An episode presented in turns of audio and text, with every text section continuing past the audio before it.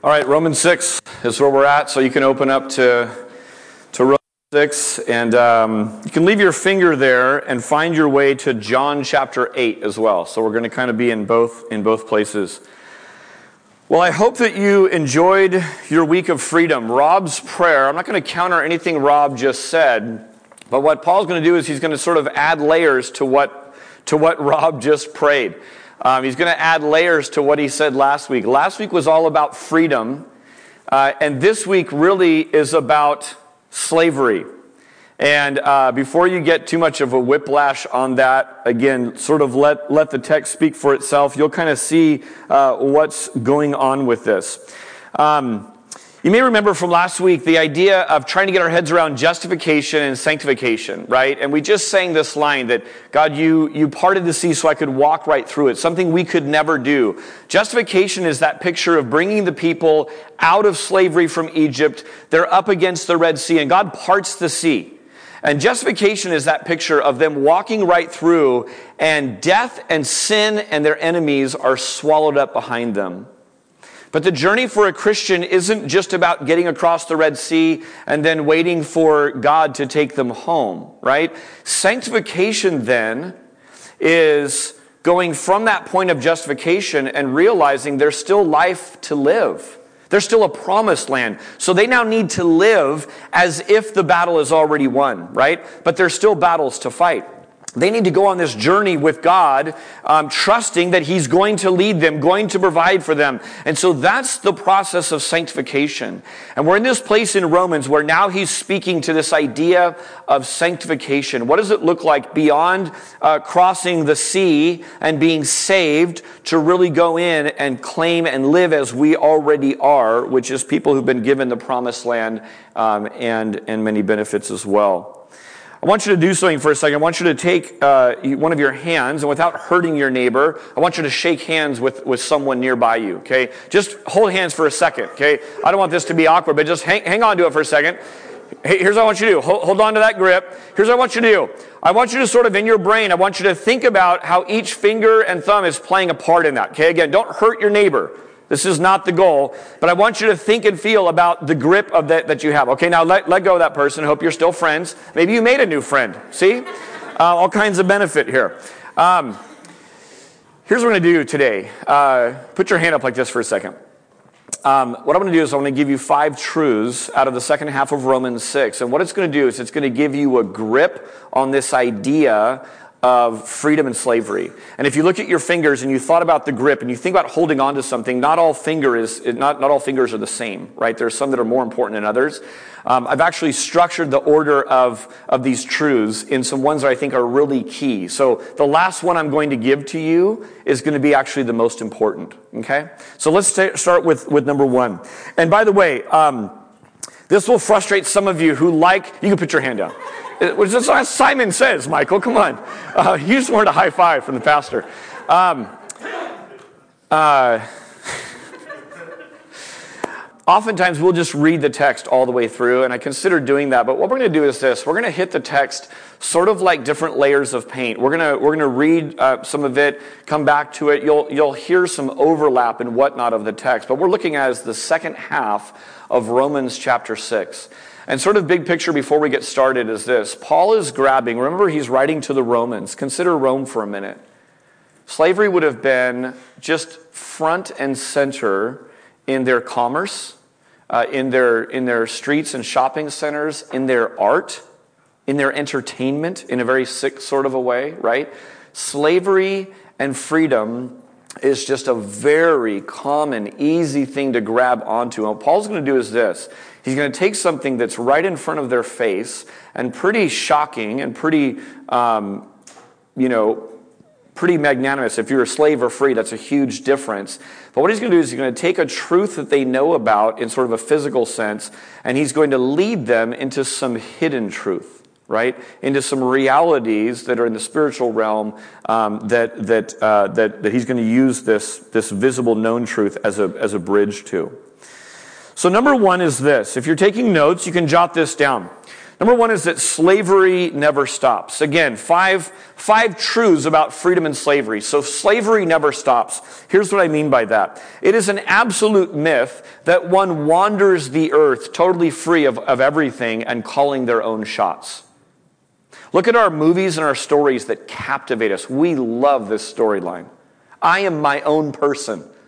I used to be under the thumb of, you know, a tight household, or I used to be under the thumb of a tight regime, and now I'm free. I'm my own person. I'm calling my own shots. That is a total myth. It seems that because of his very nature, men and women must be slaves to something. So we've said before that we're unceasing worshipers as human beings. We just are. We just worship. It turns out, too, that we're unceasing slaves. Slavery never stops. All right, I told you I'd be in John 8. Jesus sheds some light on this in a discussion uh, with some people, and it's really fascinating. Listen for the deception about freedom and autonomy here, okay? So people who think themselves their own person calling their own shots. John chapter 8, starting in verse 31, says this. So Jesus said to the Jews who had believed in him, If you abide in my word, you are truly my disciples, and you will know the truth, and the truth will set you free. Verse 33, they answered him, We are offspring of Abraham and have never been enslaved to anyone. How is it that you say we will become free? Jesus answered them, Truly, truly, I say to you, everyone who practices sin is a slave to sin. The slave does not remain in the house forever. The son remains forever. So if the son sets you free, you will be free indeed. All right, pause there.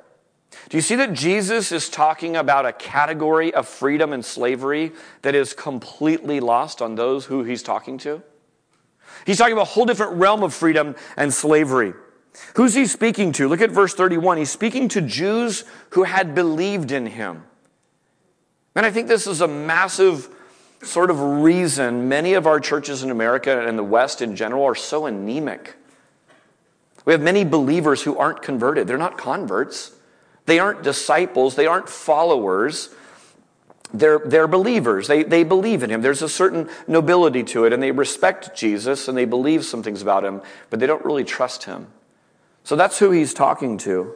It got me thinking, what on earth would, would Jesus say to Americans born in the land of the free, right? And if Jesus were talking to us, what kind of, what kind of pride would come spilling out of our mouth if Jesus came and offered Americans true freedom? Not even true, he just says freedom. We would just be incensed. Do you know who you're talking to? I was born and raised in America. America, right? I'm free. We would be right there with them. So here's what the Bible says, whether you know it or not, whether you admit it or not, whether your friends, coworkers, neighbors, and enemies admit it or not, know it or not, there are two categories of people. There are those who are slaves to God, and there are those who are slaves to sin. What third category is missing? It's this. Well, I'm not a slave. I'm totally free. I'm my own person. The Bible knows nothing of that category at all. All right, back to our passage in Romans. Romans uh, chapter 6, verse 16. Do you not know? Here's what Paul's doing when he says, Do you not know? He's appealing to common knowledge, right? He's sort of appealing to common sense. Do you not know that if you present yourselves to anyone as obedient slaves, catch this, you are slaves to the one whom you obey? Listen to the two categories either of sin, which leads to death, or of obedience, which leads to righteousness.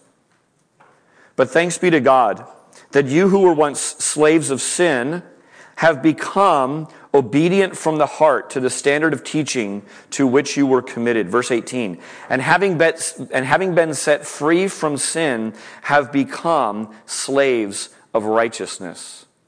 Having been set free of sin, look at me up here for a second. You're free from sin. You've become slaves of righteousness. At what point were you free and not a slave? Never. I think it's true to say that slavery is just continual, it's ongoing. It's just a matter of who our master is. This is a colossal truth. What, what I continue to marvel at, I kind of knew this going in. That's why we called this series Colossal Truth.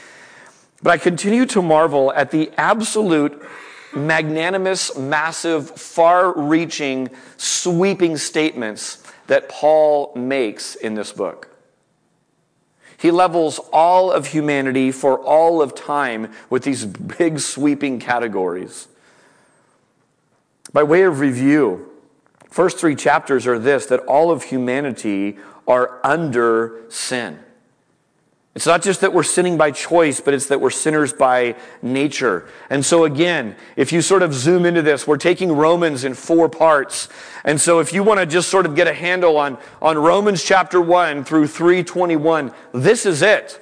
It's Paul laying out whether you're religious or an absolute party animal, that you are under ruin, that your life is led to ruin, and that there's no hope for you.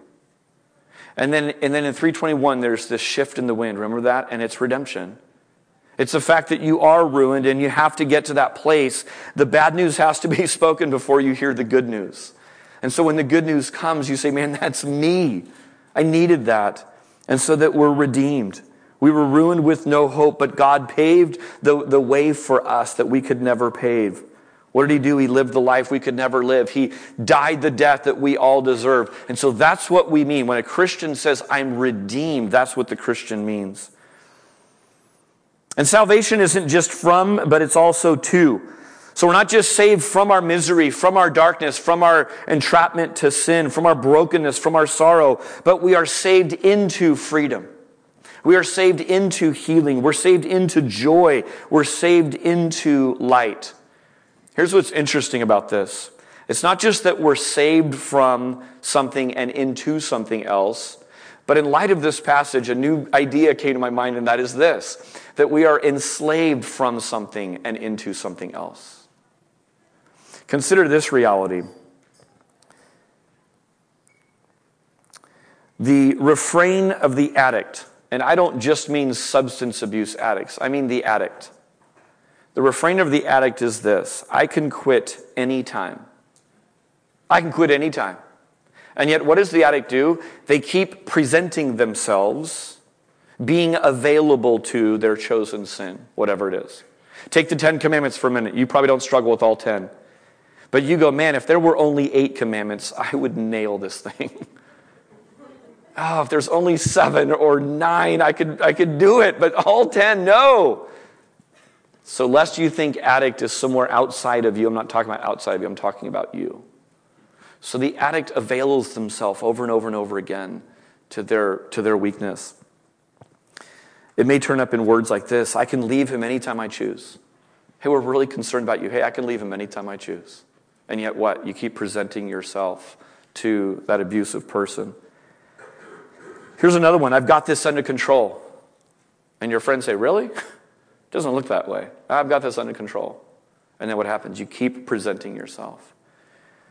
And here's the truth the lies that we tell ourselves aren't really that comforting, are they? They just aren't. Not only are they not very comforting to us, they're not really fooling as many people as we think that they, that they might be. You can see whatever you present yourself to, whatever you avail yourself to, that's who your master is. So this truth sets you free even if you don't admit you're a slave. This, this truth is here and available for you, even to those who don't admit slavery. All right, number two, put up a second finger. Play, play the game with me. There you go. Number two, your, your grip is starting to, is starting to come, come to, uh, to fruition. Slaves have masters. Okay, I know that's just a basic truth, but think about this. Slaves have masters. Jesus said you can't serve two masters. You'll either love the one and hate the other, or you'll, you'll, you'll serve the one and despise the other, right? It's, it's one or the other. All slaves have masters. So if slavery is ongoing, slaves have masters. I'm free. I'm my own person. I'm autonomous. No such thing. Look at verse 16 again. Do you not know that if you present yourselves to anyone, catch this word, as obedient slaves, you are slaves of the one whom you obey? If you highlight in your Bible, write in your Bible, or highlight on your phone, man, highlight the word obedient and the one you obey obedient and the one you obey. Slaves have masters.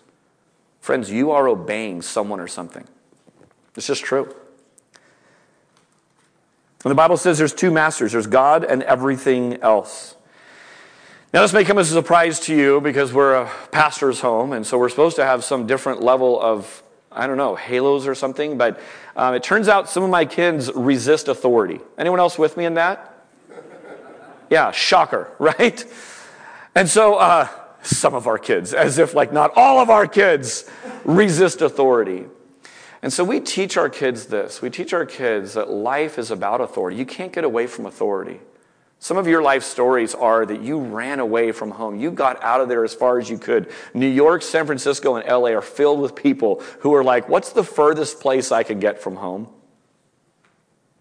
And then they get there, and what happens? There's authority. There's head subordinate relationships everywhere they go. So when we're talking to our kids, we, we just say, Man, I love that you're resisting authority. This is on my better days, I think this way. On my worst days, I think just like everyone else would. I love that you are resisting authority and getting to be trained by someone who loves you and deeply cares for you so that you can resist me and learn gradually over time about this idea of submission, about this idea of yielding. And the biblical mandate that we put out is, is basically this and we're going to get to this, by the way, in the letter parts of Romans. But in all things that doesn't directly violate God, you're to submit to the earthly leaders. They're not outside of God's sovereign hand. And I think of the words of Jesus who says, Render to Caesar what is Caesar's, render to God what is God's.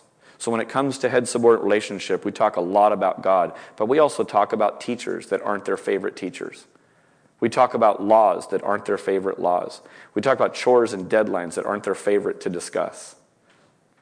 We do that because we love them. It's kind of like we're living in two regimes between uh, the wicked and the righteous that we saw back in Malachi and we see all through the scriptures. One regime you're born into with no choice, the other regime you're born again into. Ben laid this out a couple of weeks ago. What's the old regime? It's Adam, sin, death, law, flesh. Didn't do anything to get those. That's just the old regime. What's the new regime? Christ, righteousness, life, grace, spirit. I want you to look in your Bibles for a second. Romans chapter 6. I want you to look at verse 14. We ended last week with verse 14. What verse 14 does is, is it indicates what prompts these teachings that, that he's giving to us. Here it is. For sin will have no dominion over you, since you are not under law, but under grace. That is a huge promise. I hope you grabbed on to Romans 6:11 and Romans 6:14 last week.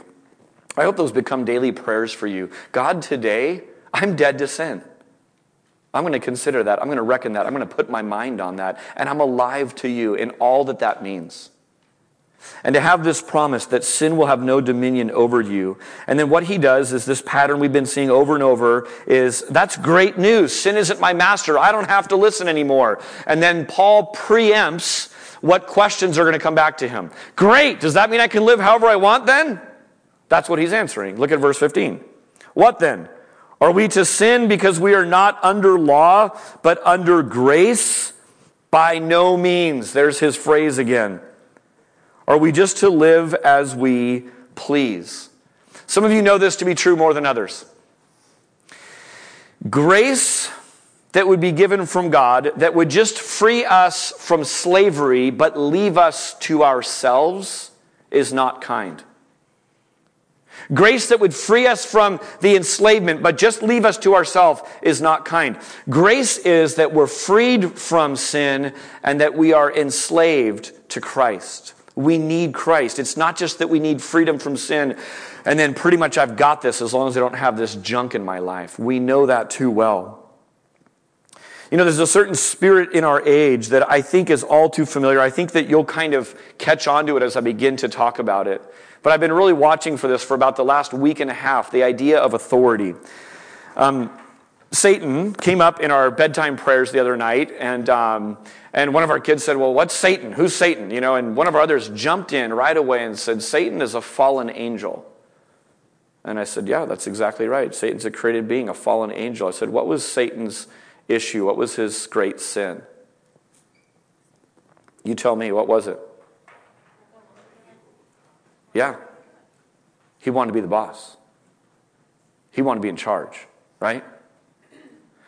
So Satan came up in bedtime prayers, which is always a little dicey because you don't know how the dreams are going to go that night, but it was good. We prayed over that and thanked Jesus for his victory. I want you to jot this down that Satan is obsessed with authority, and Satan is delusional about authority. So when you think about authority and the enemy at work, he wants to be in charge, his own boss. How did he lie to Adam and Eve? Hey, you can be your own boss, right? Authority, right at the heart of it. Go to the temptation of Jesus.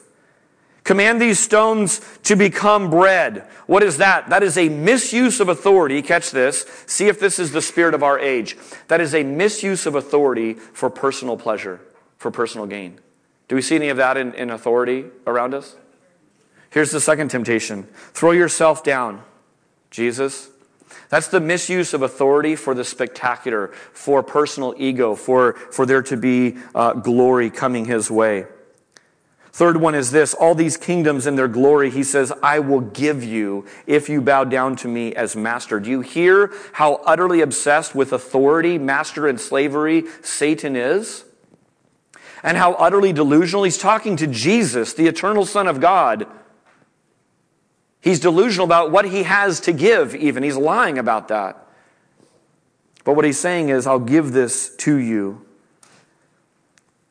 Trying to gain control of Jesus, another characteristic we see of leadership, that it would be instead of a position used to serve other people, it would be a position used to control other people. Man, this same spirit is in leadership today. Personal gain, check. Personal glory, check. Control of people instead of serving them, check. Catch this the same lie bombards us all the time. You're the boss. You know better. You can be your own person. Over and over and over again. That message is coming to you. Do not be deceived. Freedom and autonomy are illusions. You can just jot this down. I think it might be in your notes, just the, the, the reference. But 2 Peter chapter 2, uh, he's talking about false teachers. I want you to listen for slavery freedom language for a second. It says, They brag about themselves with empty, foolish boasting. With an appeal to twisted sexual desires, they lure back into sin those who have barely escaped from a lifestyle of deception. Now, catch this in verse 19. They promise freedom, but they themselves are slaves of sin and corruption, for you are a slave to whatever controls you. And I see this all the time. The very people offering freedom are themselves enslaved just by their lifestyle, just by what pours out of their mouth. All right, hold up your third finger, play with me. There we go. Third finger. We're starting to get a grip. Here it is. Slavery is progressive. Look at verse 19. Verse 19 says this I'm speaking in human terms because of your natural limitations. For just as you once presented your members as slaves to impurity and to lawlessness, leading to more lawlessness, there's the progressive nature. So now present yourselves as slaves to righteousness, leading to sanctification. Do you see that both presentations lead somewhere? One leads to lawlessness and then more lawlessness and then even more lawlessness. Slavery is progressive. It grows over time. Verse 21 But what fruit were you getting at the time from the things of which you are now ashamed? For the end of those things is death. But now you have been set free from sin and have become slaves of God. The fruit you get leads to sanctification and its end, eternal life. For the wages of sin is death, but the free gift of God is eternal life in Christ Jesus our Lord. So, what Paul's trying to do is show them uh, the end result of how they're living and the progressive nature of this. Again, I'm not even going to spend much time on this because we know this. From our own personal experience and from every biography you've ever seen, you can see how, how this is true, that people's lives grow over time. Warren Wiersbe is a commentator. He's commenting on the, the prodigal son. Prodigal son is a brilliant example of this. He says this, but his rebellion only led him deeper into slavery. Catch this. He was the slave of wrong desire. It started there. Slavery's progressive, though. Then a slave of wrong deeds, right? James tells desire gives birth to deeds. So then it, it, begins to take fruition. And finally, he became a literal slave while he's taking care of pigs. He wanted to find himself, but he lost himself. What he thought was freedom turned out to be the worst kind of slavery. It was only when he returned home and yielded to his father that he found true freedom. You know what's the really good news in all this? The same is true in reverse. That that same progression of a sort of a downward spiral into ruin also works the other way. There's a progressive nature to our slavery as, a, as slaves of Christ. That our sanctification, sanctification grows over time. Go back to the words of Jesus that I said at the very beginning in John chapter 8. Here's the condition that was set forth regarding freedom. Remember this? He said this If, conditional, if then, if you abide in my word, you are truly my disciples, and you will know the truth, and the truth will set you free. If you abide in my word, then you'll be free. So when it comes to figuring this stuff out, you may want to just jot this down the laws of the harvest. There's all kinds of laws in the harvest we see in Scripture, but here's one of the key ones I want to highlight right now. You plant in one season, we see this in nature, right? You want pumpkins, you don't plant them on October 15th, right? I'd make a terrible farmer. I can procrastinate sometimes. You plant in one season, you reap the harvest in another season. So you're sowing seeds right now to the spirit or to the flesh, and those will reap a harvest, right? The same kind of seed that's planted is the same kind of harvest that comes up. So when Jesus says, if you abide in my words, you're truly my disciples, it would behoove us to figure out what does it mean to really abide in the words of Jesus? We better figure that one out.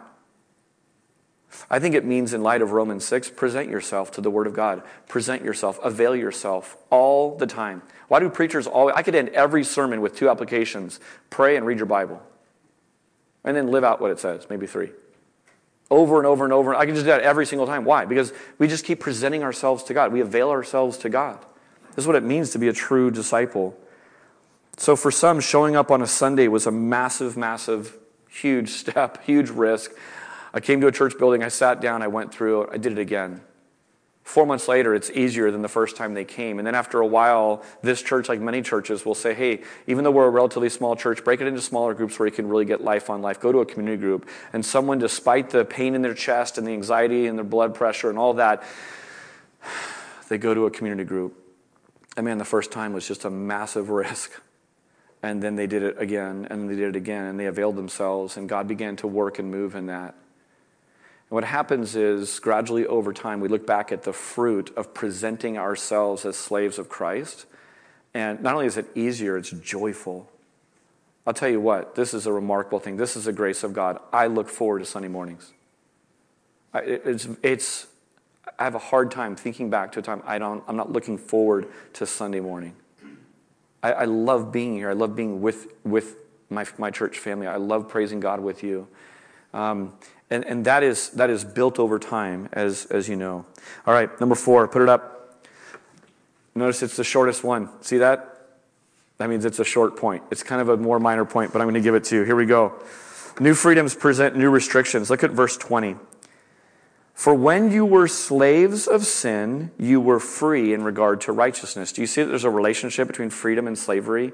When you have freedoms, there's restrictions, and vice versa. Verse 21 but what, but what fruit were you getting at that time from the things of which you are now ashamed? For the end of those things is death. But now that you have been set free from sin and have become slaves of God, there it is again, free and slave, the fruit you get leads to sanctification and, and eternal life. Let me illustrate this by way of um, my daughter was in here. Is Briley in here? Um, she bailed on church. That's good. I'll talk to her. Um, I have a 16 year old daughter, and um, some of you know this, but between husband and wife, there's some that are better at training their kids to drive than others. Um, my hair will continue to get more and more gray because uh, I have lots more to teach to drive. Um, but it's my role in our marriage. It just works better that way. I actually really love it. But when we, um, when we go out driving and when she gets her driver's license, there's a certain sense um, that she is now free to drive, um, but also some restrictions come with it. So let me ask you this when you are free to drive, when you have this new freedom called getting a driver's license, um, what are some of the what are some of the freedoms that you have? Just call them out. Run the yellow. Run the yellow. Thank you, Frank. And I'm glad Bradley's not here. You would run the yellow. What else? I want to go where I want to go. That's right. I don't need to depend on someone else for, for a ride. What else? One more. Go fast. Okay. See, this is why I mention sin every week in church. We're, we're just, we're all a bunch of lawbreakers. Um, now, those are some of my freedoms. What am I restricted by? Hopefully, you know some of these. Traffic laws, speed limit. Okay, the rule followers are speaking up now. What?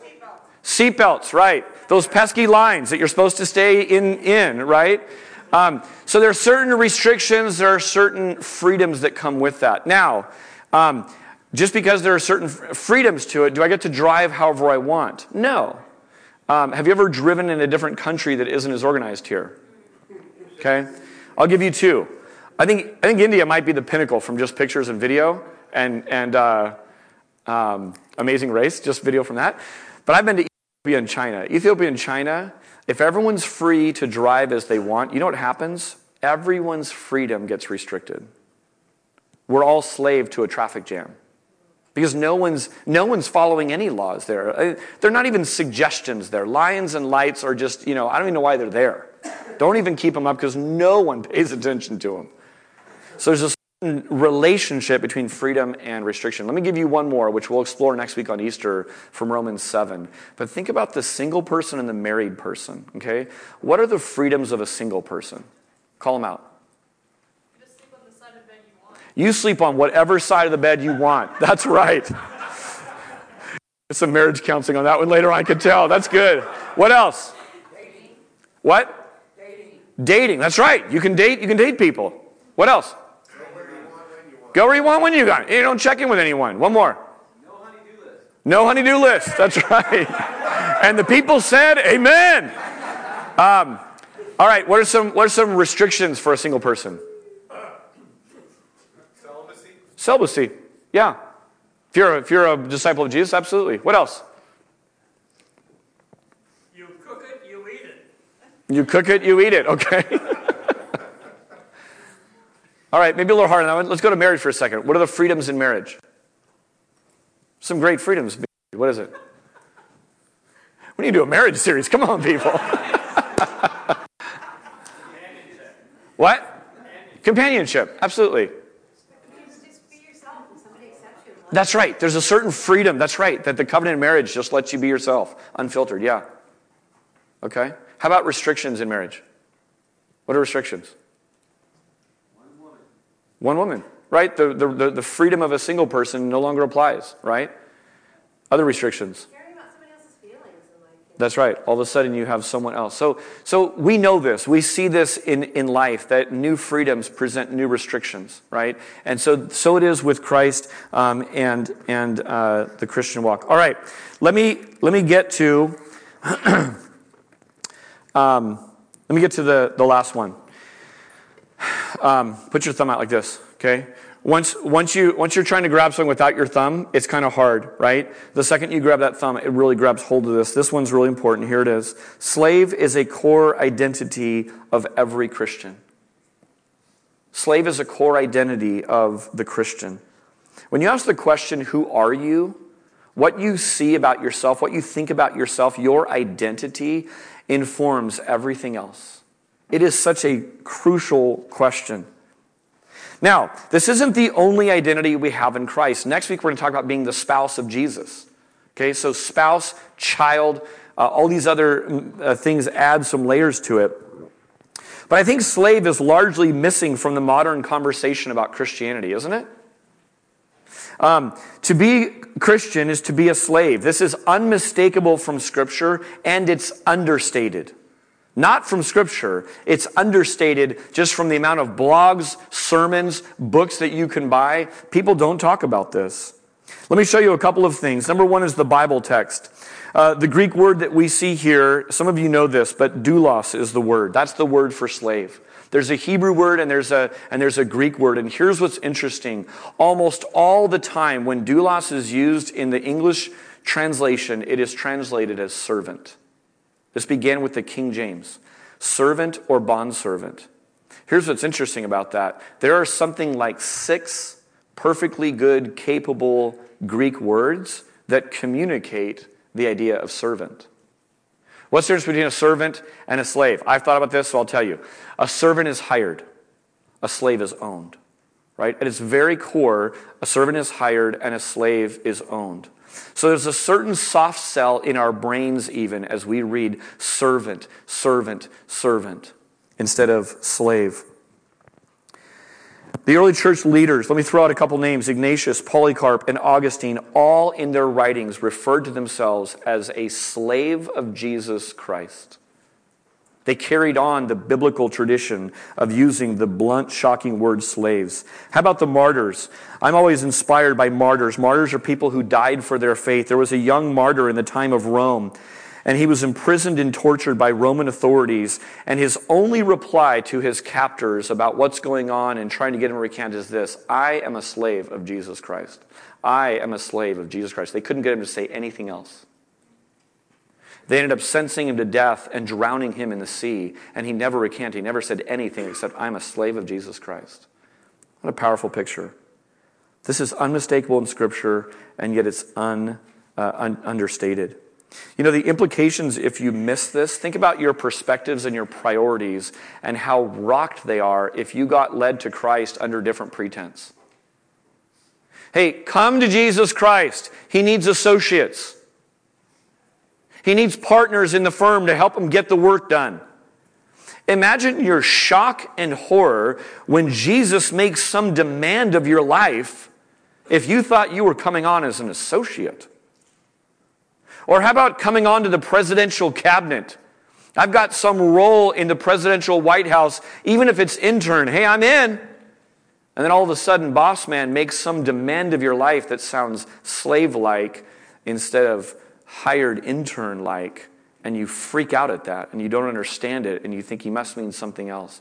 If you understand yourself at your core that I am a slave of Jesus Christ, I was a slave of sin, I am willingly and gladly a slave of Jesus Christ now, man, it alters a lot of conversations. Romans chapter 1, Paul God's special chosen leader of leaders. He's among the highest educated people in his time. He climbs to the apex of his profession called being a Pharisee. He has been spoken directly to by Jesus Christ. He's been called by Jesus Christ. He wrote half the New Testament. He's an apostle. And how does he start the book of Romans? He says this I am a devoted slave of Christ Jesus. Doulos. There's the word. Here's what's interesting Many of your translations call that servant. I'll tell you who gets it right. New Living Translation says slave. The message says a devoted slave. Verse 22, look at it. Romans 6:22. But now that you have been set free from sin and have become, most of your translations get this right, and have become slaves of God. Who's the best and most important example to look to? It's always Jesus. Listen to Philippians chapter 2. So you must have the same attitude that Christ Jesus had. Though he was God, he did not think equality with God as something to cling to. Instead, he gave up his divine privileges. He took the humble position of a doulos, of a slave, is how New Living Translation translates it, and was born as a human being. Not my will, but yours be done. Sounds like a slave. He came not as a master to, to be served, but a servant to die. Look at verse 17 in our passage, and I close with this. Let me have the band come on up. Verse 17 says this Thanks be to God. And then he says, obedient from the heart. I want to pair those two phrases. Thanks be to God, obedient from the heart. In your notes this morning, there were too many to list. So I just left it uh, in, your, in your thing so you didn't have to do a bunch of writing. We've been ending each sermon almost with what does God do in this passage, and what are we supposed to do out of this passage? And we don't want to mix those two up. But in 17, I love it that it's thanks be to God. God's the one who's doing this work, and yet we have become obedient from the heart, willful slaves, freely choosing to follow Jesus Christ.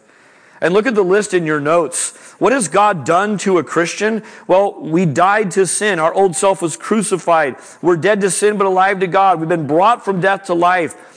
Um, sin's no longer our master. We've been set free from sin and become slaves to God. That is all done for you. You don't work for that. You don't strive for that. You don't keep churning so that that stays afloat. And then what do we do? Look at verse 12 in your notes. It just says, Do not let sin reign. You know what that means? It means that we have a choice. Sin's no longer your master, it's not your dominion anymore. Remember the end of, uh, of, um, of that movie about uh, uh, Unbroken, the movie Unbroken, where he's in the Japanese internment camp and the war's over. And he's been declared, You're a free person now. You no longer have to listen to the prison guards. That's our picture with slavery. Verse 13, it says, Do not offer your, the parts of your body to sin, but offer yourselves to God. You being here this morning, hear me. You being here this morning is presenting yourself, as it were, to God. It's being available to sit under some teaching and to worship with the people. Finally, it says this offer the parts of your body, in verse 19, in slavery to righteousness, which leads to holiness. We're going to sing a song right now called Take My Life. And it talks about hands and feet and voice and intellect and will and heart being presented to God. And as we sing this, let it be more than a little ritual at church where we sing a few lyrics. Make it be a prayer and then keep in step with the Spirit. The goal would be that we live out what we sing in these next few minutes. God, thank you for modeling this for us. Thank you for the freedom that we have in you. Thank you for the enslavement that we have to you. We celebrate you as a good master. We pray, God, that you would shape and heal and correct broken places, broken views of how we see this. In Jesus' name, amen.